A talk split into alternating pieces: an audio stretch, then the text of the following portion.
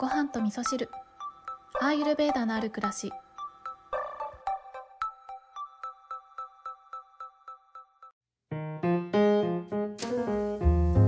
こんにちは土井京子です、えー今日はですね先ほど一回収録をしたんですけれどもこんなことねめったにないんですけど収録してたらアプリがバンと落ちてしまって、えーもう一度ね今撮り直しをしてテイク2で、えー録音をしております。はい。で、今日はですね、お便り紹介をしたいっていうのと、あと最近感じていることがあって、えっ、と、私がね、今までいろいろと養生をしてきた中で、えーここ最近は特にその、えー私がえ自分に対してね、選んだ養生というのが、うん効果てきめんでその効果を感じやすくなってきているということがあるのでね、そんなお話をしていこうと思います。はい。で、まずはですね、えっ、と、そう、効果てきめんの話ですね。あのー私は今まで生きてきた中で、えっ、と、自分の体っていうものを自分のパートナーだという認識はあんまり持たずに、まあ自分のものだという感じで、もう奴隷のように使ってきたんですけれども、アーユルベーダを学んでから自分の体っていうのは自分が生きていくための大切なパートナーであるるということを学んだんですね。なので、もっともっと大切にしなきゃいけないということを学んだんですけれども、えー今までね、ずっと自分をいじめて生きてきたっていうことがあったので、えーなかなかね、体が、うん、言うことを聞いてくれないというかね、えー何か不調が現れた時に、えちょっとね、養生をしたからといってすぐに機嫌を直してくれるようなものではないと、えすっかり自分の体と、えー私というものが、うん、なんかちょっとね仲が悪くなってしまっていたようなそんな状態だったんですけれどもアーユルベーダに出会ってから自分の体をね大切にするということをあの日々やるようになってきてから、えー最近はすごく自分の体が素直になってきてくれたなってことを感じているんですよね。でこの間ね私は菜食主義を意識し始めてから、えー月経があってそのタイミングでちょっとね貧血っぽいなっていう感覚があったんですね。で、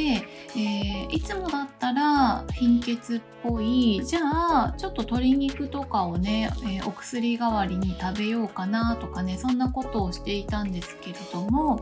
今回はちょっと別の選択をしてみたいなと思ったのでお肉じゃなくて何か貧血対策でできることあるかなってことを考えた時にあそうだと思ってあの以前からローズヒップティーは貧血にいいよっていうのが聞いたことはあったので、ね、ちょっと試してみようかなと思って23日ねローズヒップティーを飲むっていうことをしたりあとはね睡眠をしっかりとるっていうことをしていたんですけれども、まあそんな風にローズヒップティーを取り入れるっていうことをしていたら、まあ、すっとね貧血も収まってくれたのであなんかこういう些細な養生でもちゃんと言うことを聞いてくれるんだっていうことでねすごく嬉しかったんですよね。なので、えー今までねずっと奴隷のように私の体を扱ってきましたけどちょっとずつちょっとずつね体がちゃんと言うことを聞いてくれるようになってったっていうことと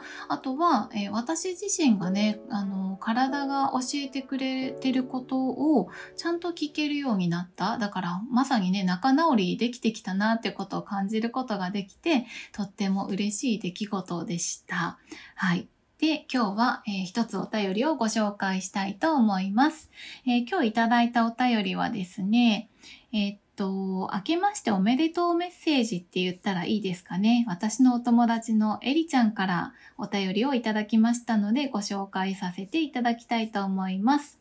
ごはみそネームエリちゃんからお便りをいただきました。京子さん、明けましておめでとうございます。今年もどうぞよろしくお願いします。年末にお礼メッセージを送りたくて書いたものがありまして送らせてください。5月に、カッコ413、胃痛と下痢とピッタにて相談させていただき、その後何度も相談しようと文章を打っては、やめを繰り返していました。というのも、タイムリーに同じような悩みを抱えている方のご相談があり、お返事配信を聞いては自分を整えよう、オージャス貯金をしようと何度も、いや何十回も思い暮らしていました。お悩みに、うんうんわかると共感し、京子さんのアドドバイスには、なるほどと沼にはまるところを引き戻してもらいました。京子さんの感性と知恵、信念や軸が温かくて優しい声に乗っていくポッドキャスト。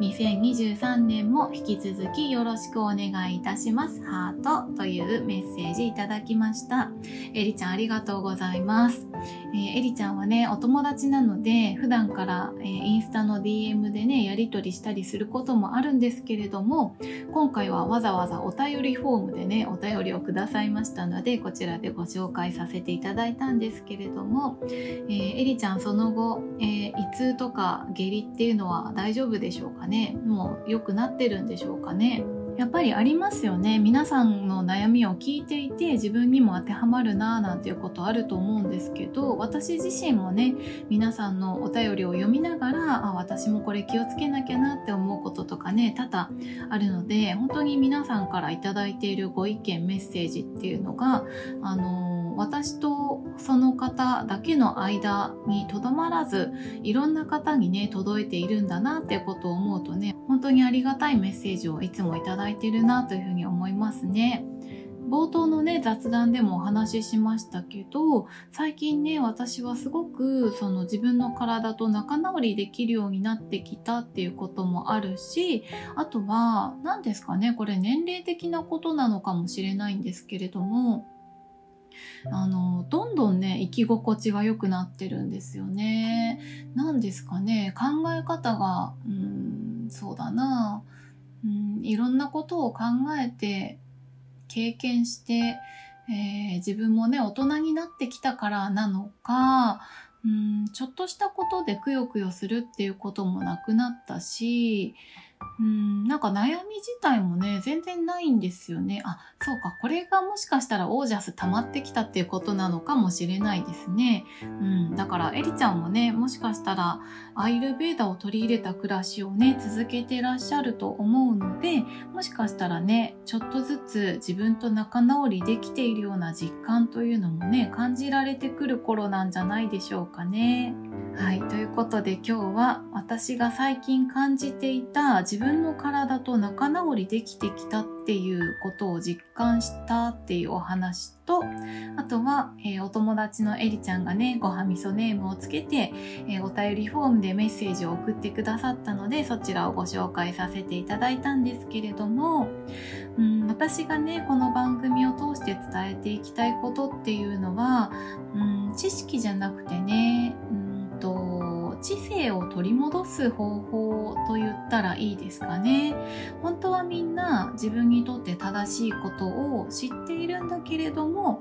えー、日々の暮らしの中であったりとか、まあそうですね、いろんな人間関係とか思い通りにならないっていうね、そんなことから、